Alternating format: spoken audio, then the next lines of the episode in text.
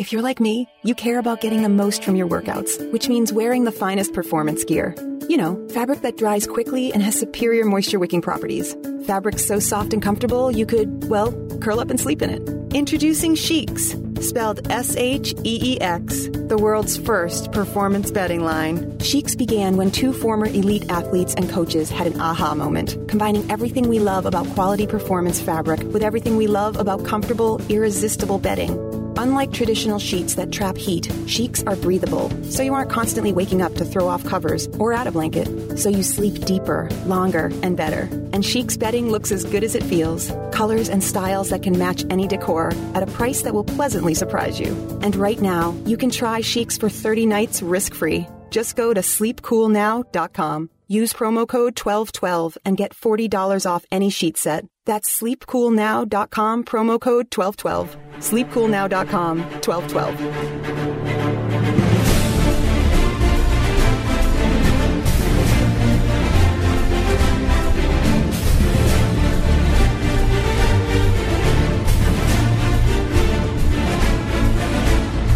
This is the World According to Zig podcast for August 11, 2019.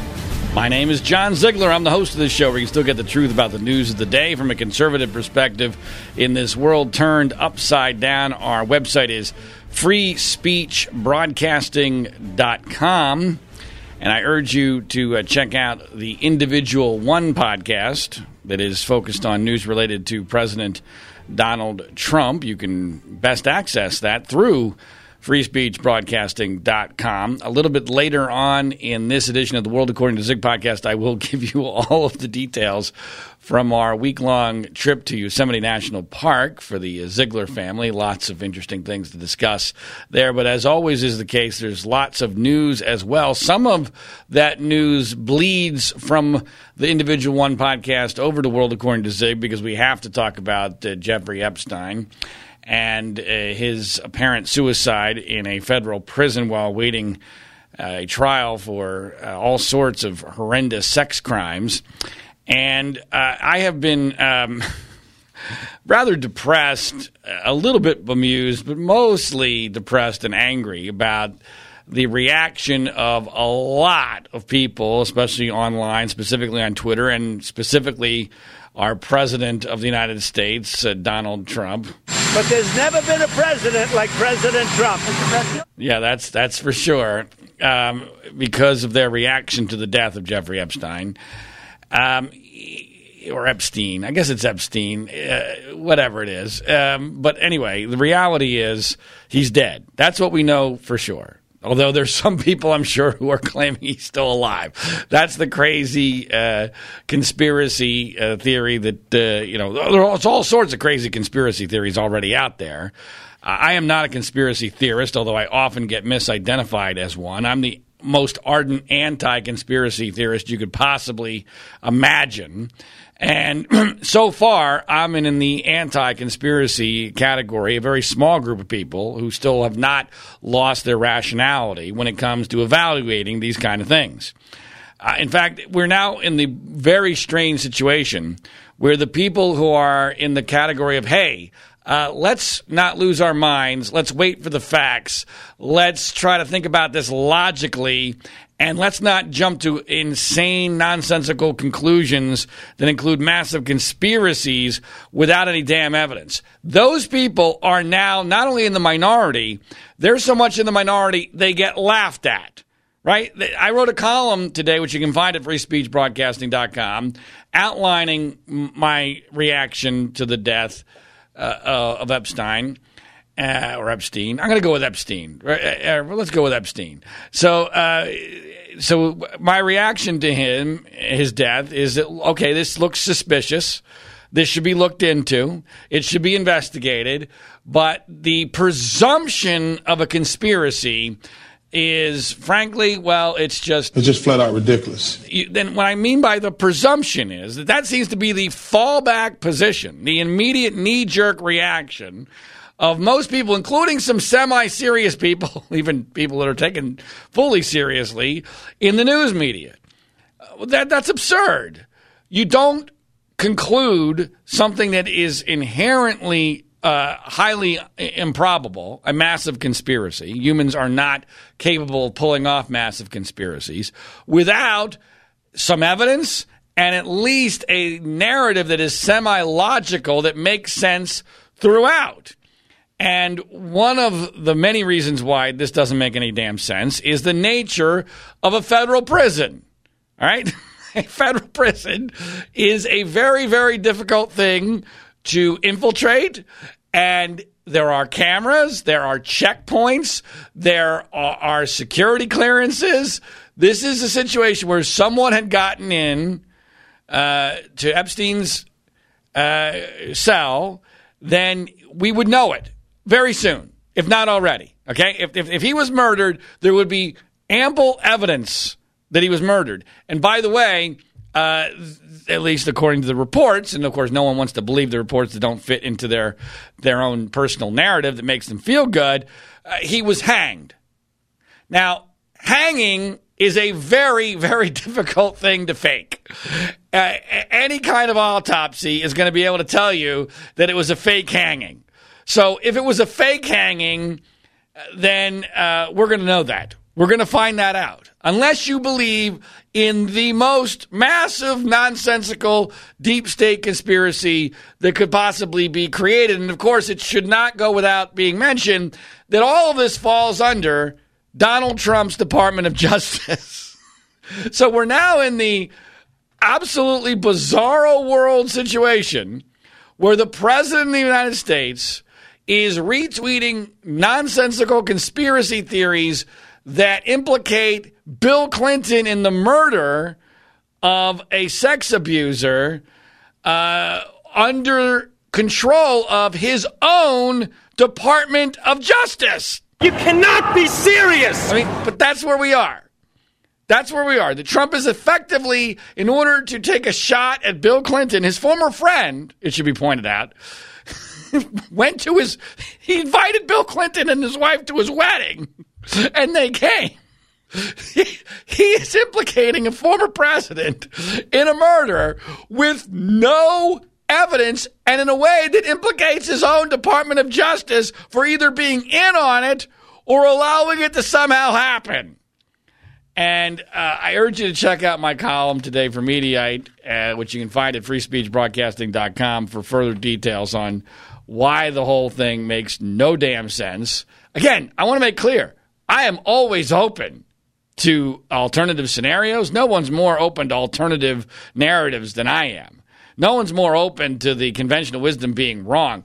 But we're now in this incredibly strange situation where the conventional wisdom is is only the conventional wisdom among a small minority of people, at least those of those who were commenting on it on social media and specifically on Twitter, and including the president of the United States.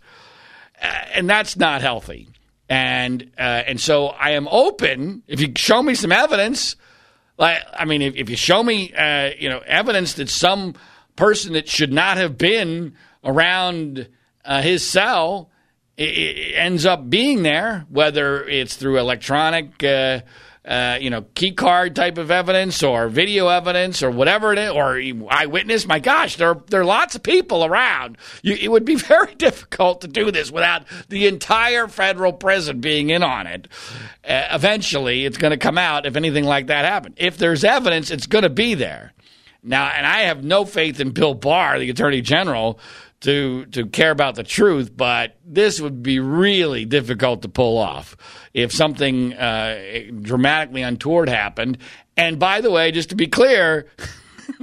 the the one with the real power here is is Donald Trump, at least through his Department of Justice and through Bill Barr. So if there was some sort of massive conspiracy, and there's certainly an incentive for Donald Trump for for this story to go away because he had uh, as strong a connection to, Ep- uh, to Epstein as, as maybe uh, as maybe Bill Clinton. That's there's certainly an argument to be made either way there. But the reality is this: there's no evidence, and I'm an evidence guy. I'm a fact guy. I'm a make the story have some semblance of sense guy, and we're not there. So when something strange happens, you ask questions. You find out facts you try to put together a timeline and a storyline that makes some damn sense. You don't jump to Bill Clinton had him murdered or Donald Trump had him murdered. But that seems to be the reaction of almost everybody. And of course, shockingly, uh, liberals think that Trump had him murdered. So called conservatives think that Clinton had him murdered, and there's no evidence of any of that. My guess is I could be persuaded with actual evidence that this is very simple. He tried to kill himself previously. He was put on suicide watch, stupidly taken off suicide watch because this is going to shock people. But this guy was a con man who was able to fool people. And so uh, it, it's hardly a stretch. He was able to fool people into thinking he was no longer suicidal, right? so, uh, wow, you mean he lied about whether or not he was suicidal? And then he may have lied to, to people to create this narrative that he was a target so that after he killed himself, he would be talked about forever as having been the victim of this massive conspiracy. You know, Jack Ruby did the same damn thing after he killed Oswald while in prison he he said uh, people something to the effect of people will never know the the full reasons why I did this or something to that effect. It was very cryptic, and that's gone down in history as ah Jack Ruby killed Harvey Lee Harvey Oswald as part of a massive conspiracy to silence him. No, I get that that's the way it looks, you know, the first two seconds that you examine a situation, then you look at the facts. And the facts are, as I have looked at that situation incredibly extensively, like a lot of other people have, and the overwhelming conclusion is that Ruby did that because he wanted to be a folk hero and kill the guy who killed John F. Kennedy. That's what happened. That's all that happened. There's overwhelming evidence that that's what occurred. And my guess is we're going to find out eventually that, that this was exactly as it appears to be a suicide that should not have been allowed to happen. That's what occurred in all likelihood. Again, barring evidence to the contrary. And I'm not trying to create, you know, a, uh, a, a, pun with the Bill Barr there. The, the, the reality is we need evidence and a storyline that makes sense. We should not be jumping to nonsensical, conspiracy laden conclusions. And so that's where I am on uh, that whole story. Now, uh, for some reason, and, this is not by design, uh, the World According to Zig podcast, is certainly this year, has been uh, focused almost exclusively on uh, stories that have some semblance of connection to a sex abuse sto- uh, scandal. And this week is once again no exception. We've already started out with one, but I, I want to mention that I wrote another column uh, detailing a story that I've mentioned before, and that is the whole Brian Banks uh, narrative. The Brian Banks movie came out this weekend. Now, I have not been able to check the numbers for how it did last night on Saturday, but on Friday, it did not do nearly as well as I'm sure was expected. It got well less than a million dollars in its first day at the box office. The movie is literally called Brian Banks, and for those of you who are not familiar, uh, I would urge you to once again go to freespeechbroadcasting.com and check out my column that I wrote earlier this week, which in a rational world would have gone massively viral.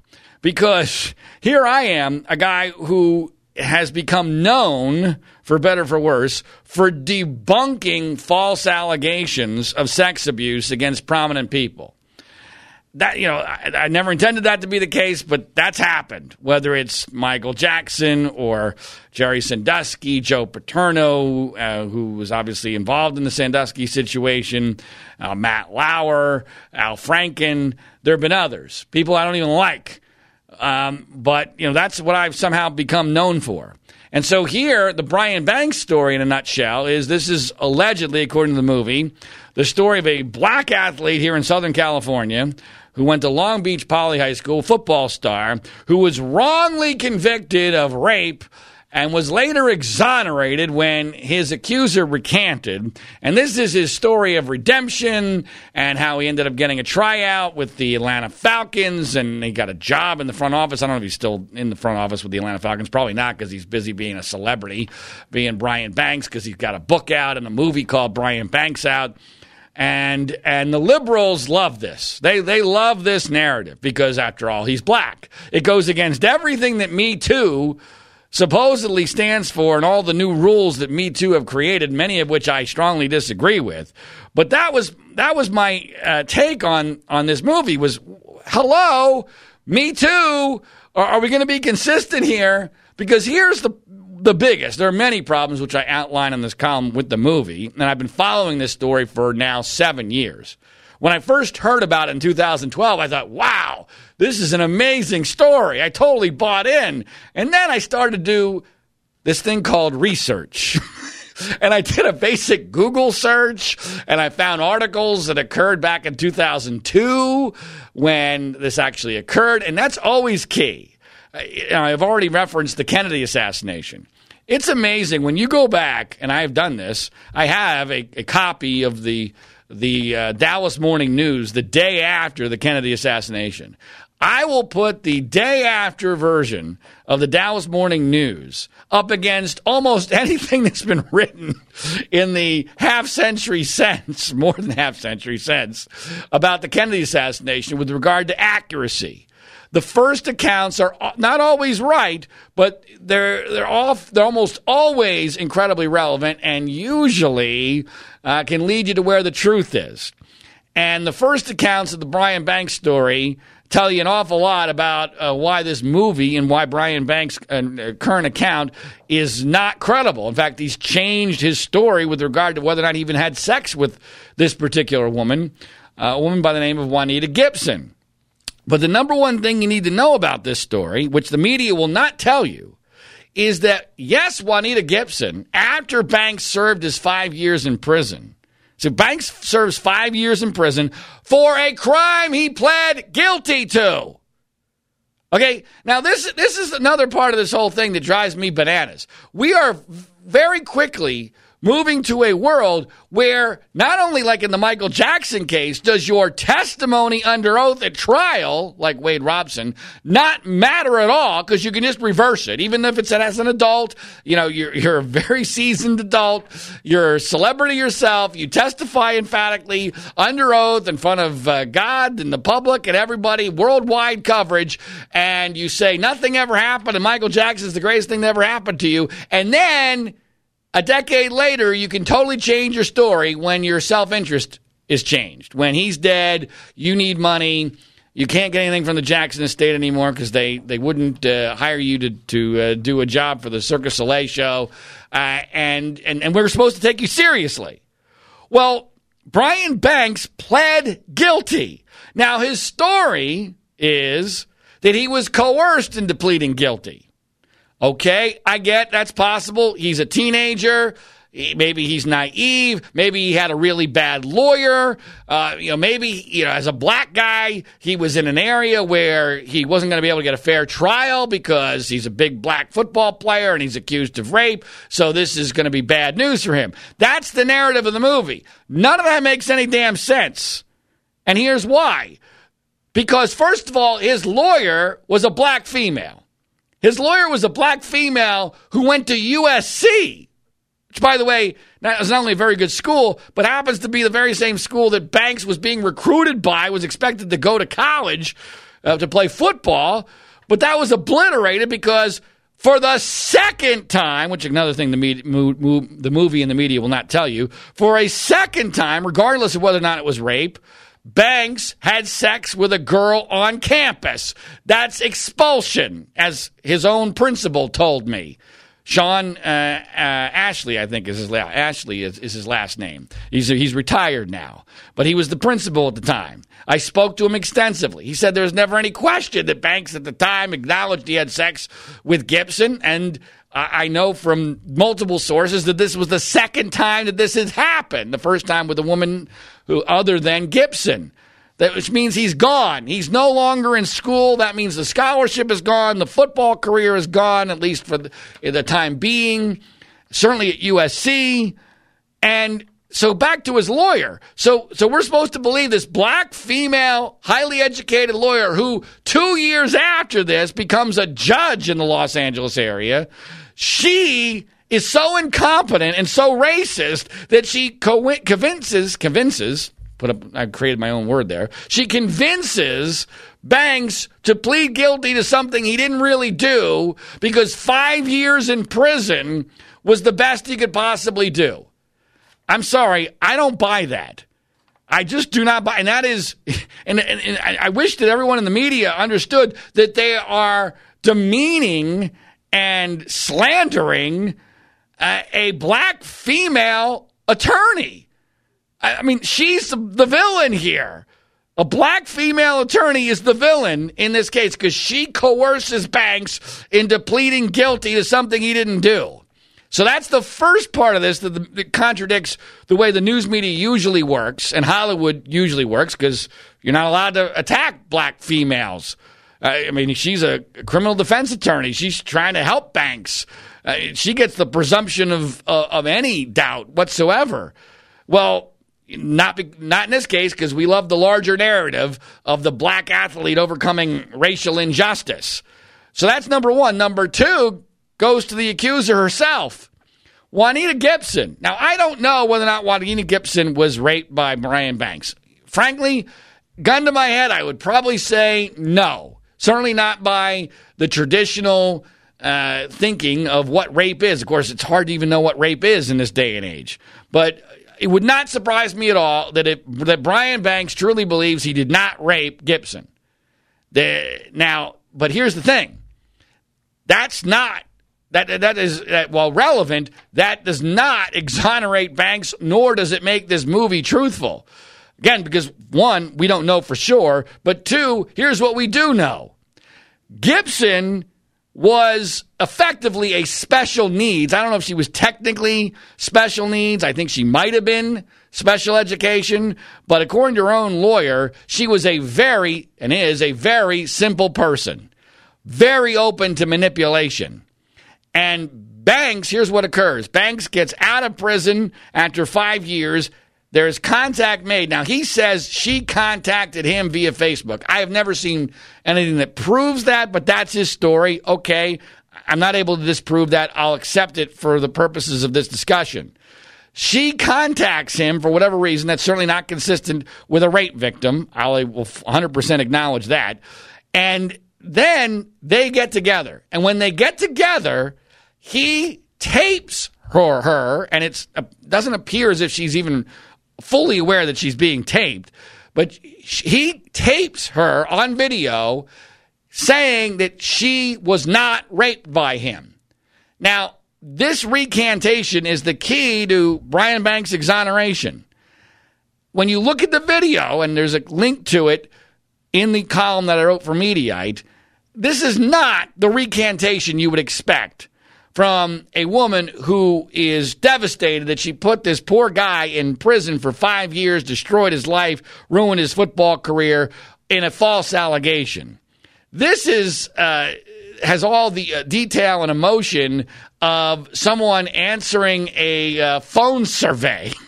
yes, no, yes, no. I mean, that's what this is like, and that doesn't prove that it's not a true recantation, but it's not something that proves that it is either. Well, here's the other part that the news media will never tell you. Gibson was was located by a local Los Angeles television reporter back in 2012 when this whole thing started to make news. And she told the reporter unequivocally that she is recanting her recantation and that Brian Banks offered her $10,000 to recant. Now, uh, based upon what I know of Gibson, that seems like a hell of a story for a quote unquote very simple person to make up to a television reporter. Doesn't it's not impossible, but that that seems like a stretch to me. That's that story sounds plausible, especially when Banks, when asked about it, which he never gets asked about it anymore because we've erased this from the record because it doesn't fit the narrative. When Banks gets asked about it, his denial is that doesn't make any sense because I didn't have any money. Well, hold on a second. Uh, were you smart enough, one, to either fool this easily manipulated person by lying to her and saying you're going to pay her $10,000 to recant, or were you smart enough, and by the way, Banks is a smart guy, were you smart enough to uh, realize where this thing was going. That if you get the recantation and you're able to uh, get your record cleaned and you're legally exonerated, you, you got a hell of a story on your hands. And that story has value. Now, he probably didn't anticipate, much like Colin Kaepernick didn't anticipate, that this kind of a scam was going to be so incredibly successful and that liberals were going to be so incredibly gullible. He probably didn't anticipate it. But that doesn't mean that wasn't his motivation. It makes sense. It actually makes sense that he would realize the value, the value of her recanting was a hell of a lot more than $10,000 to him, especially now. I mean, let's let's be clear where this ended up.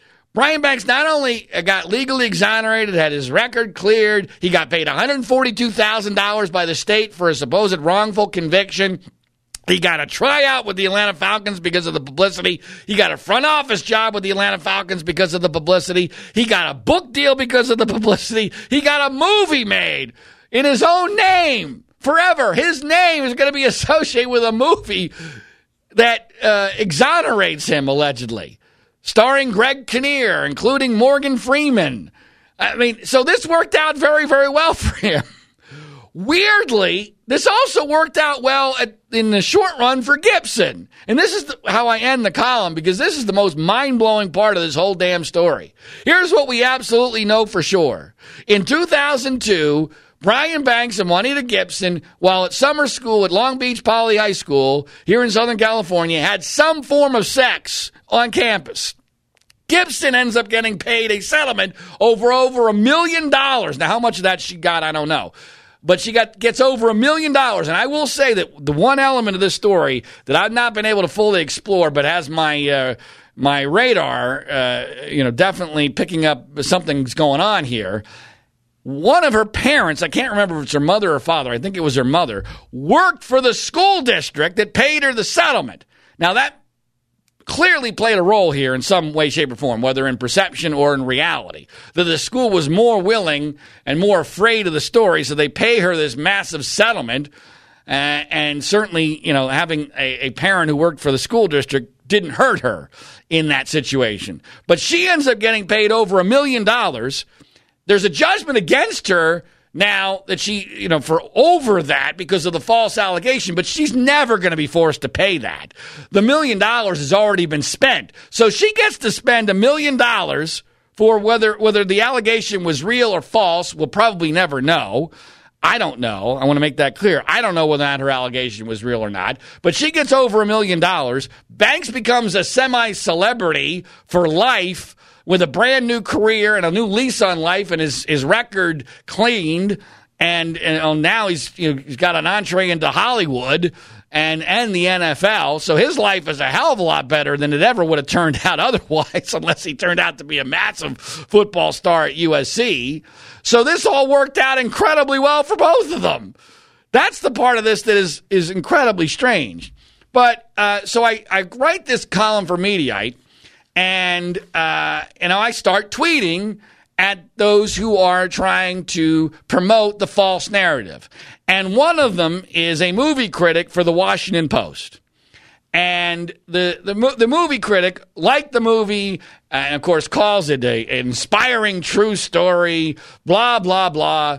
And I tweet my article at this, uh, this critic for the Washington Post.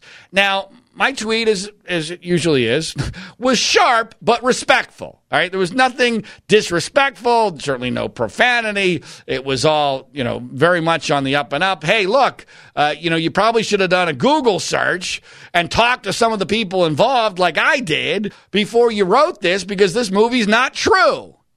Now, in a rational world, in a rational world, if the senior columnist at Mediaite had done uh, several years of research into this movie and made a very credible case that uh, the narrative, at the very least, is questionable, if not false. And you just wrote a, a glowing column uh, praising this movie as true. Wouldn't you have at least an intellectual curiosity? Wouldn't you at least ask questions?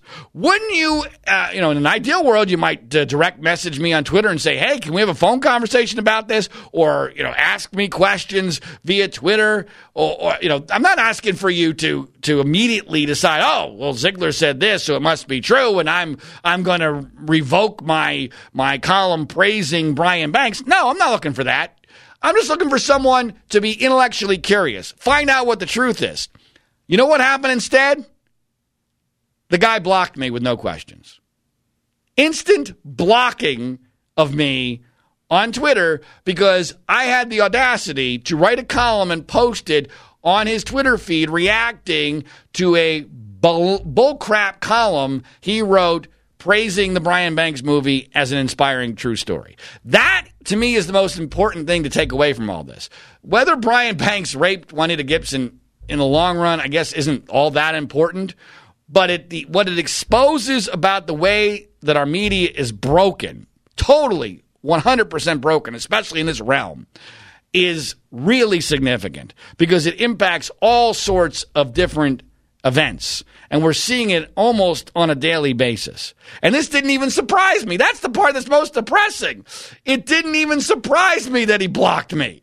I almost expected it because we're now in the era of narrative journalism. Don't mess with my narrative, buddy. The truth doesn't matter. It's all about the damn narrative. And we like this narrative. We've decided as the media that Brian Banks is a hero, and this is an example of a black guy being screwed by the system, even if the facts don't back that up, and even if there's a completely different narrative that makes at least as much sense, if not more so, that does not include Brian Banks being a victim of any kind whatsoever. Then uh, as the movie was coming out, and this gets us back to Michael Jackson. Everything, all roads lead back to Michael Jackson. Who ends up endorsing the Brian Banks movie via Twitter? But none other than Oprah Winfrey. That's right. Oprah Winfrey decides that she is going to endorse and retweet with comment what a great movie the Brian Banks movie is. And I'm thinking, this cannot, wow, this real, is this really happening? You cannot be serious. I mean, really. Oprah Winfrey, who gets completely duped, although she may not have been duped, she may have been paid off, let's be clear. Um, not directly with money, but with projects. Uh, she, she gets duped or willingly duped into believing this bullcrap fantasy movie, Leaving Neverland on HBO, about Michael Jackson's alleged sex abuse, which didn't happen, where she ends up being used to provide cover for the entire film. And that's what she was doing. And that's what she did very effectively. In the United States, she, for all intents and purposes, she cut off any criticism of the film at the knees because she sanctified it. She blessed Leaving Neverland with this uh, hour long bogus post game show where she quote unquote interviews the director Dan Reed and James Safechuck and Wade Robson, all of whom are not credible, in front of a room full of actual real child sex abuse victims, using them as further cover. If the movie's really factual, you don't need any of this. The movie should be able to stand on its own. Instead, they needed Oprah. They brought her in as reinforcements because they knew the movie couldn't stand on its own. It's bogus, and it, and if if if the media decided it was worthy of criticism, it would have collapsed. But with Oprah there, it's like a force field. So she was used as a force field to promote a bogus movie, making a false allegation of sex abuse against Michael Jackson. And an irony of all ironies, she gets duped by a movie called Brian Banks in the exact opposite direction, where she, again, it's a black guy. I found that interesting. I guess race in this particular case matters to her. It didn't matter with Michael Jackson. I guess Michael Jackson lost her blackness to him. But so, so in the Brian Banks case, race matters enough to her where she gets duped into believing someone was exonerated when I truly believe if Oprah Winfrey knew the details as I just laid them out, she would never have touched this. I mean, she's not that dumb. She's not a dumb person. I think she can be evil at times, and I don't think she should be trusted. And she's been wrong a lot. She's been duped a lot. Just ask James Frey, that fraudulent author that fooled her many years ago. And that's one of numerous situations where she's been duped. I mean, her credibility should be crap Uh, but instead, she's still a goddess in the media's eyes, and that's why this matters. So she endorses the Brian Banks movie, which to me just makes this whole thing go full circle and shows what a fraud the whole deal is and how broken the media is and why Oprah should not be trusted on any of this. It also shows, though, that the essence of the media's uh, love of Oprah Winfrey is so antiquated and no longer relevant because this woman, based upon at least Friday night's box office receipts, has no real power anymore. I mean, she endorsed this movie. I think I guess it was on Thursday, uh, and uh, it might have been Friday, whatever it was. And there's no evidence at all that anybody went to go see the movie based upon her endorsement. Her endorsement apparently means nothing, even in a realm where she's considered to be wrongly an expert, which is sex abuse, since she's a sex uh, abuse victim herself, and in the realm of race. Because race is obviously a huge part of the Brian Banks story, and she's obviously a black female. So that's the real story out of all this. Oprah Winfrey has once again been exposed as not only being easily duped and wrong constantly, but having no real power over an audience. So I, I, I, that to me, everything in this realm is the opposite of what it appears to be. The world is totally upside down, and this whole Brian Banks thing is a classic example of that. One other note on uh, the ongoing saga of leaving Neverland. I got approached this week by James Bourne, who is the lead singer for a couple different rock bands, including one called Busted. Uh, he's originally from uh, the United Kingdom, uh, very well known uh, internationally, lives most of the time here in Los Angeles, and he's a big Michael Jackson fan. And he asked me to come on the podcast so that he could express his opinion on leaving Neverland. I said, Well, can we talk on the phone? We did so. We had a very nice conversation. Seems like a great guy. He's very knowledgeable about the case. He's been outspoken on Twitter uh, with his criticisms of leaving Neverland and his defense of Michael Jackson. However, um, we couldn't schedule it for this weekend because he was busy today. And uh, I'm not 100% sure we're ever going to be able to schedule because he left it by saying, Well, I need to check with my bandmates to see whether or not they'll all sign off on me being public in an interview in my support of Michael Jackson. And I haven't heard from him since. Now, I don't know James, so maybe there, there's reasons for that. But in my experience, generally that means someone has decided, eh, you know what? Maybe this isn't a great idea. Uh, I don't know that. I'm I'm I'm going to wait for James to tell me that directly, uh, but um, that is certainly possible based upon the current uh, state of the evidence. But regardless, it was interesting. Interesting on two levels. One, that Bourne wanted to have his voice uh, heard on this and very strongly believes that Michael Jackson has been railroaded uh, on a factual basis. And he's a fan, but he's looked into this very deeply and, and is very well versed in the facts. And then, uh, assuming that this my instincts are correct, it's also interesting uh, that uh, it's just too toxic for him to be willing to go ahead and uh, voice his opinion, uh, even on a podcast. Also related to this, of course, this is always looming in the background, at least with my interpretation of this subject matter. There have been a couple of developments in the Penn State Joe Paterno, Jerry Sandusky case in what should have been, in what should have been. This is so class, such a classic example of timing being everything in life.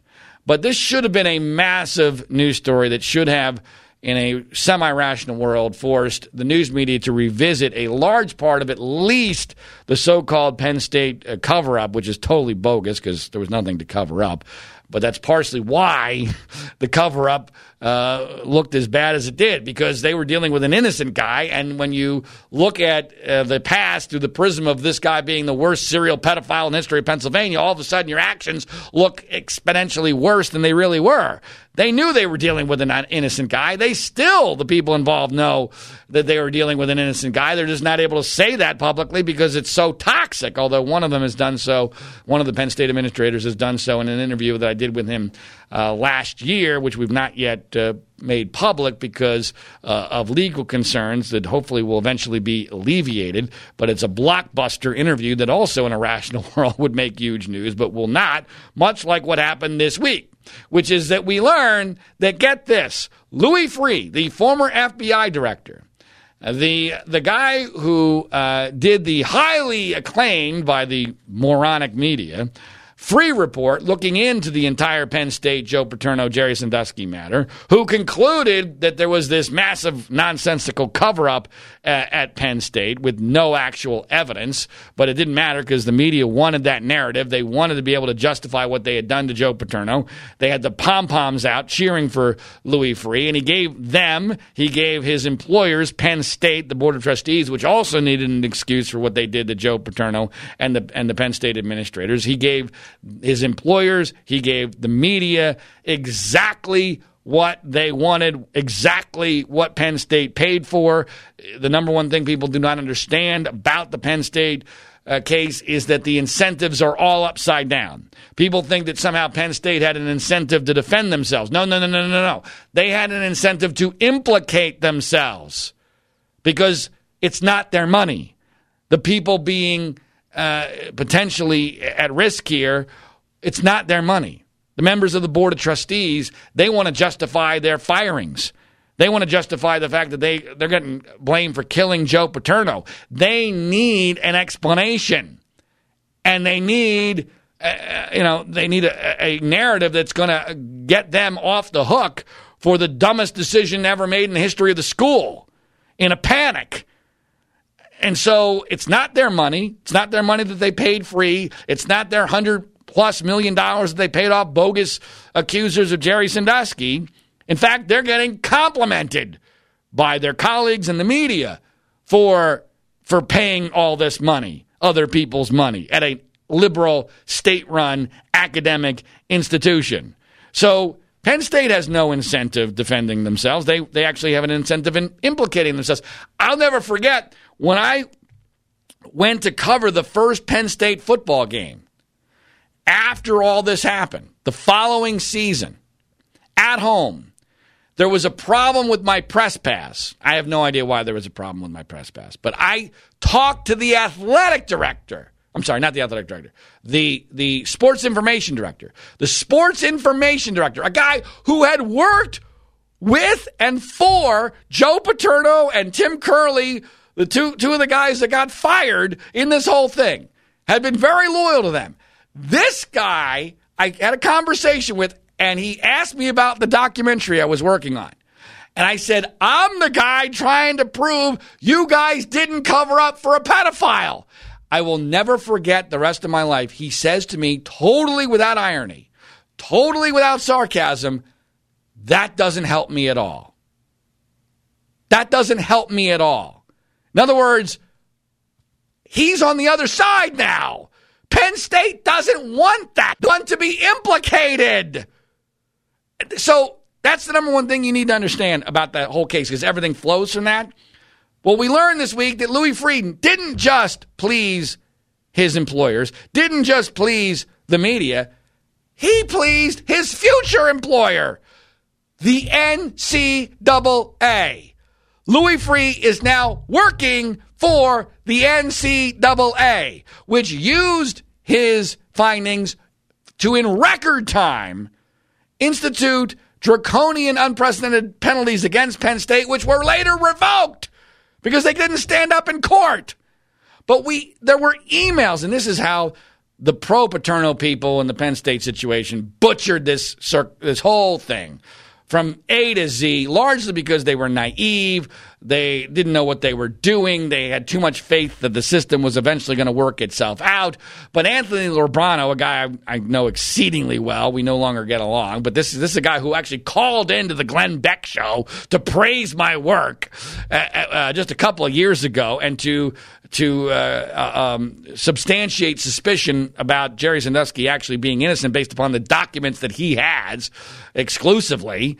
Uh, but Anthony Lubrano had evidence that Louis Freeh had said in emails that this was his goal in the Penn State probe to show the NCAA that maybe they should hire him full time.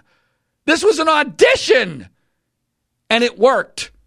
He got what he wanted. Everybody got what they wanted. The NCAA got what they wanted. Freeh got paid off. Freeh got paid by the Penn State Board of Trustees. They got the result they wanted. The media got what they wanted. Not a conspiracy. Everyone acting in their own damn self interest. And there was proof of this years ago when it might have still mattered. And Lubrano sat on it. And now it's actually come to fruition and no one gives a shit. But that's the world we live in. No one gives a shit. Uh, so, um, you know, timing is everything in life. There's uh, another element of this whole story, which I've alluded to uh, in the past, and I wanted to just uh, further substantiate that in September, I have now confirmed that there is going to be a major book by a highly respected author whose name I, a lot of people have figured out who this is, but I do not feel comfortable divulging this yet because I don't want to do something to screw it up or to put them in some sort of jeopardy. But there's going to be a major book by a highly respected author that devotes a chapter to this subject. And based upon my conversations with that person, uh, and specifically a conversation I had this week with that person, it's going to blow apart the Penn State cover up story. And it's going to raise significant questions about Jerry Sandusky's guilt. I don't think it's going to go nearly as far as I would because no one's that dumb uh, to go into that level of a toxic story, especially when you have a lot to lose, like this particular author does. And uh, he told me that um, I should be pleased uh, that my work is uh, is cited and complimented and and that um, I believe, although I'm not 100 percent sure on this, I believe that one of my key findings, which is that the date of the so-called Mike McQueary episode, which was the essence of the whole story, both the cover up and Sandusky's guilt, because without that you have no story at all. You have nothing. You have no criminal charges. You have there's nothing. There's there's nothing there without McQueary.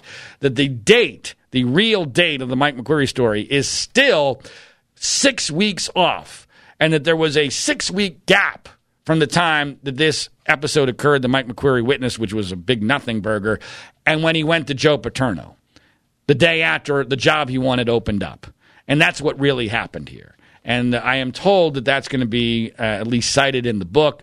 Uh, so I'm I, am very, very, very realistic in my expectations for what will happen. I'm just looking for, for somebody to give somebody a foothold of some semblance of traction to at least say, hey, can we look at this? That's all I'm looking for. That's all I want.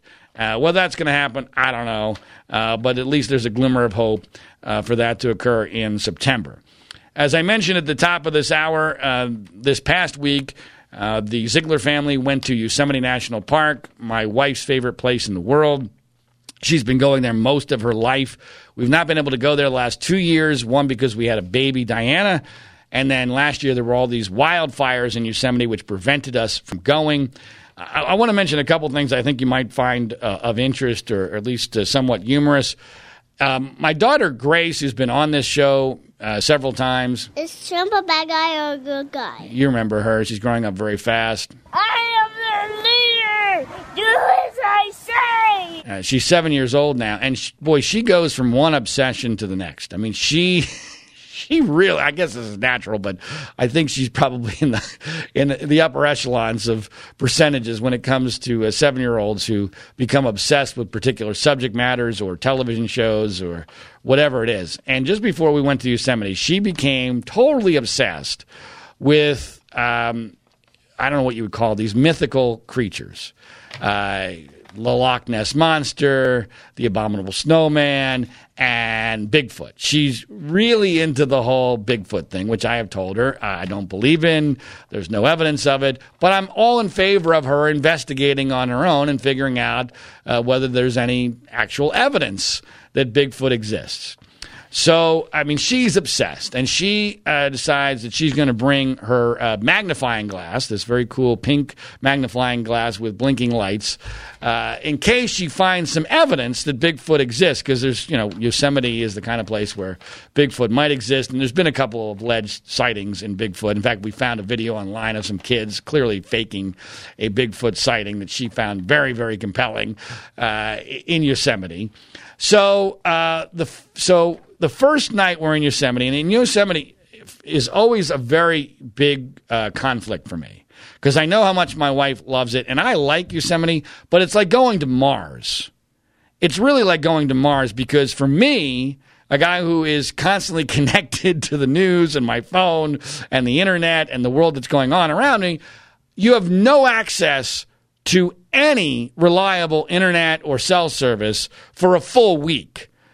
And the worst part about it is you're not even 100% sure that's the case. Because sometimes some fluke will happen and all of a sudden your phone will work for 15 minutes. Well, anyway, the one time when it's semi reliable that your phone might work is very early in the morning. So I get up super early, like 6 a.m., the first night, or first day we're there.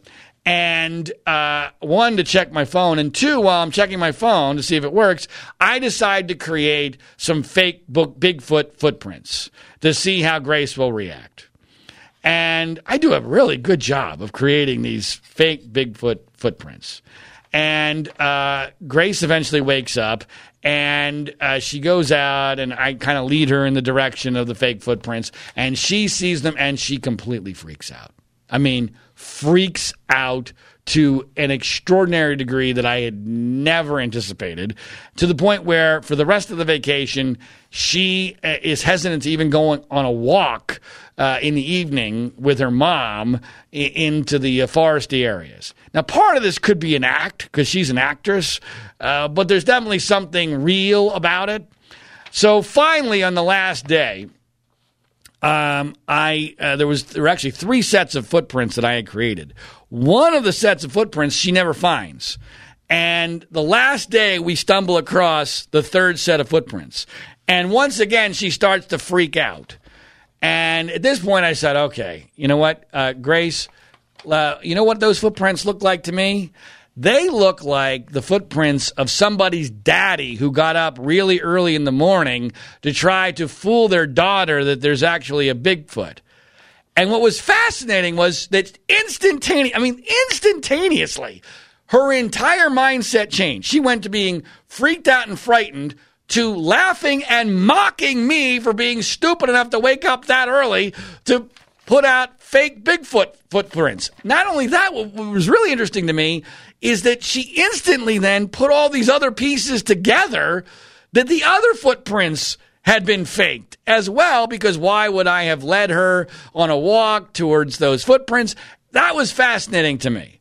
That, that once she got over the block and the fear uh, of there not actually being a f- Bigfoot in the immediate area, she was all of a sudden able to see everything very clearly. And I'm the guy who ends up getting mocked. The dad's stupid enough to actually give his daughter what she thought she wanted. Uh, but I guess that's a large part of what being a dad is all about. Uh, Diana, for her part, our two year old, was wow, was she a piece of work? She um, loved Yosemite, and uh, I, I, and I think the most interesting story about her was the first night that we were there.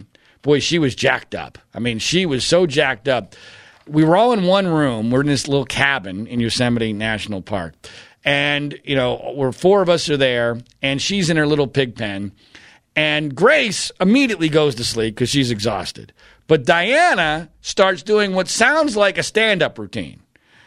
I'm not exactly. In fact, it wasn't really a stand-up routine. You know what it sounded like? It sounded like a John Ziegler podcast, where she's just talking and talking and talking. No one's talking back to her. She's laughing at times. She's angry at times. She's sad at times. But she's just, she's using all of her material. She's bringing all of it out. I mean, she's two years old. She's got a really good vocabulary for two, but she's only two. And so, I mean, she's bringing everything she has out. She loves singing. She loves humming. It's really ominous, though, that one of the things that she loves humming is bum, bum, bum, bum, bum, bum, bum, bum, bum. The Darth Vader. So, this is, so where my wife and I are sitting in the dark room with our two-year-old humming the theme to Darth Vader. And so we're, we're so screwed.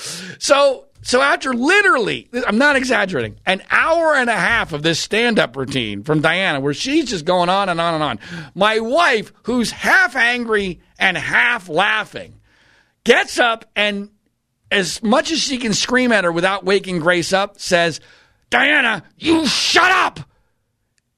And literally, after half a beat of silence in the dark, we hear from Diana, You shut up.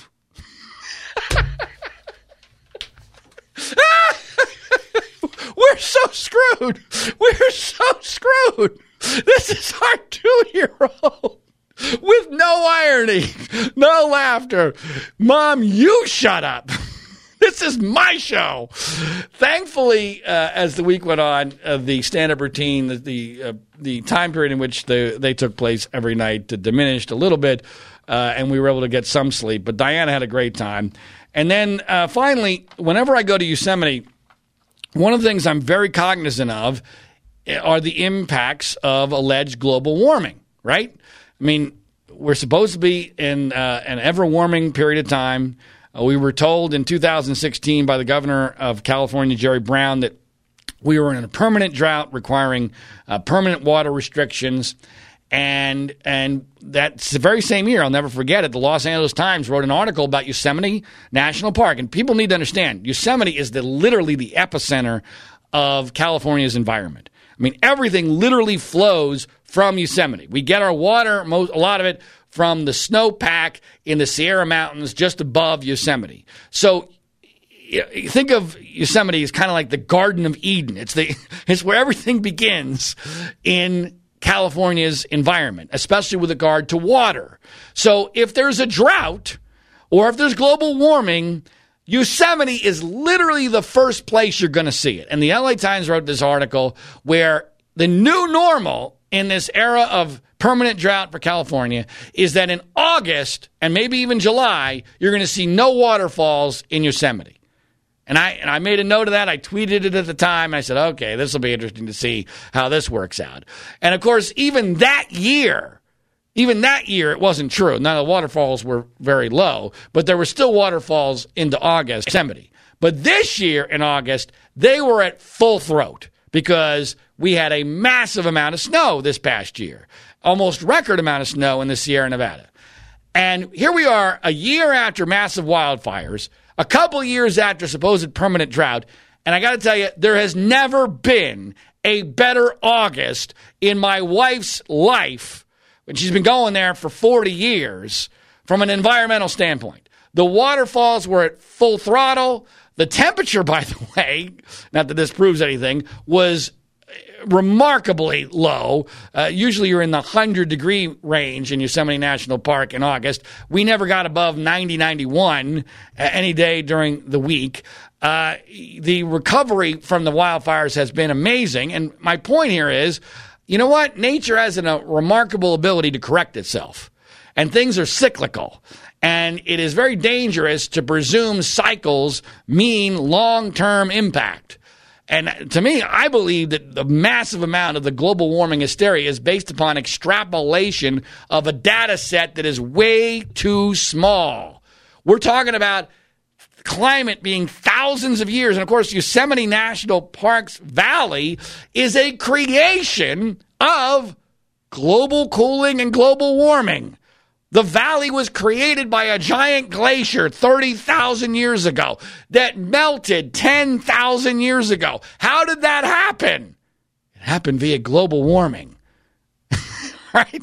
So, uh, to me, it doesn't prove a damn thing, and no one will ever be convinced because this is the way the world works. Of course, the irony is, the hypocrisy is, the other side if I had come back with pictures from previous trips showing how diminished the waterfalls are or how much worse the environment is in Yosemite today than it was several years ago, those pictures, as I did post them on Twitter, you can find them on my Twitter feed, Zygmunt and Freud, those pictures would have probably gone viral within the liberal community because that's what they do all the time. It's easy to do that in a world as vast as our Earth. You're always going to have situations where a few years ago, well, you know, there was this amount of ice pack or this amount of snow or this amount of water, and this year, year there's less. Well, yeah, but that doesn't mean it's the same everywhere. Things are cyclical. You're gonna it's it's the natural course of climate. The climate is always changing in a micro way, but in a macro way, it stays pretty much the same, except over exceedingly long periods of time. And Yosemite Valley is the perfect example. That's so I got mocked when I put out photos saying, "Boy, things look aw- awfully awesome in Yosemite Valley and in Yosemite National Park." Even though that's the place that should be showing it if we're really on the verge of catastrophic global warming, but people just don't get it. They don't. They don't use their brains. And to me, this whole thing, this hysteria. I'm all for a good environment, but this hysteria is smacks of religion to me. That's what it feels like. It's religion disguised as science. And uh, our trip uh, to Yosemite National Park was certainly consistent with that. But anyway, we had a good time. And uh, I tweeted some uh, photos of that if you want to check those out at my Twitter feed, ZigManFreud. One last uh, thing to note Tiger Woods uh, withdrew from the first playoff event on the PGA Tour this weekend. And boy, oh boy, I, you know, I know I've gotten a lot of uh, and justifiable criticism for having written off Tiger Woods before. Uh, I did so in 2000 and uh, I think it was 14 at the uh, PGA Championship at Valhalla in Louisville, where I wrote a, a front page story for the Louisville Weekly newspaper burying Tiger Woods. That turned out to be correct for several years, and then of course, late last year and early this year, he made one of the most amazing comebacks in the history of sports and of course, winning the Masters in April, which was the sports highlight of this year, if not this decade, if not so far this millennium. Uh, certainly in the realm of golf, if not sports. And no one has more respect for what Tiger has done in coming back than I do as a longtime Tiger fan turned critic back to a fan and a longtime tournament golfer. But I got to tell you, ever since the uh, Masters victory, he has shown every sign of uh, that Masters victory having been a dead cat bounce or a dead tiger bounce because uh, it has been unbelievably bad, and not just bad in the sense of he's off his game, he's tired, uh, you know, he's men- mentally spent. I mean, he just doesn't look like he has it. And we're now four months later, and you know he's withdrawing from major tournaments. Uh, because of injury. It was presumed he was going to pick himself as a President's Cup pick since he's the captain of the U.S. President's Cup team later this year. It doesn't look like that's going to happen and uh, we might be seeing the real end uh, uh, of Tiger Woods. I mean, sure, I'm, I'm hoping he's not going to retire. I'm hoping he'll still be competitive. Uh, but the idea uh, that he's ever going to be able to win multiple majors and catch Jack Nicklaus, to me at this point, is, is just a pure fantasy. I even bought into that fantasy shortly after the Masters victory. Maybe it was possible. But I think we're going to look back at the Masters win earlier this year as very much the same thing that occurred with Jack Nicklaus when he won the 1986 Masters in that miracle. He never won again after that. Uh, he did. Com- he contended at times. In fact, he contended many many years afterwards as a as an old man, never super seriously, but enough to get the ju- juices flowing.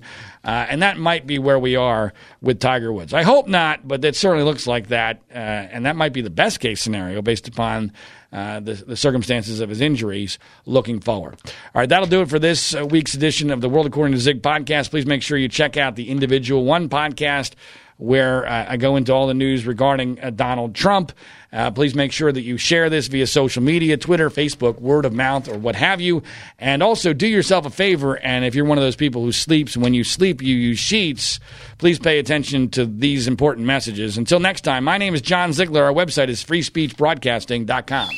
Coffee? Oh, thanks. How did you sleep? Ugh, like a baby. I don't want to get out of bed. Ever. These sheets are mm, incredibly soft. What did you say they're called again? Performance bedding by Sheex. performance bedding? yeah, they're made from super high tech performance fabric. They're incredibly breathable, so you're not waking up at night throwing covers off and then an hour later throwing them back on. Huh, no wonder I slept so good. Since I started using Sheex, I sleep like a baby. No more sweaty nights for me. No? Well. well, I like them because they're soft. They feel like mm, silk. Performance fabric, huh? Maybe we should. Oh, I don't know. Try them out again. Comfort and performance for better sleep. That's Sheex. S H E E X. Sheex. Try Sheex for 30 nights risk free. Go to sleepcoolnow.com. Use promo code 1212 and get $40 off any sheet set. That's sleepcoolnow.com, promo code 1212. Sleepcoolnow.com 1212.